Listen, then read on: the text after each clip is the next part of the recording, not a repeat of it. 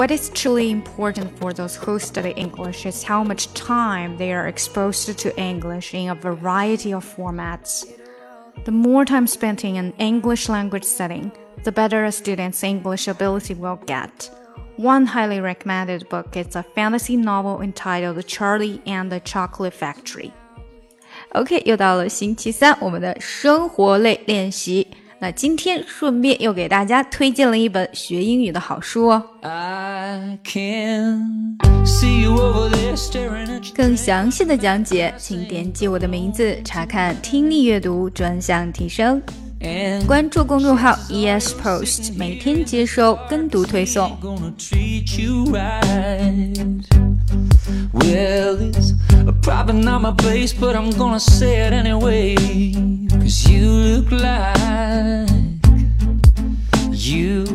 Hadn't felt the fire, had a little fun, hadn't had a smile in a little while.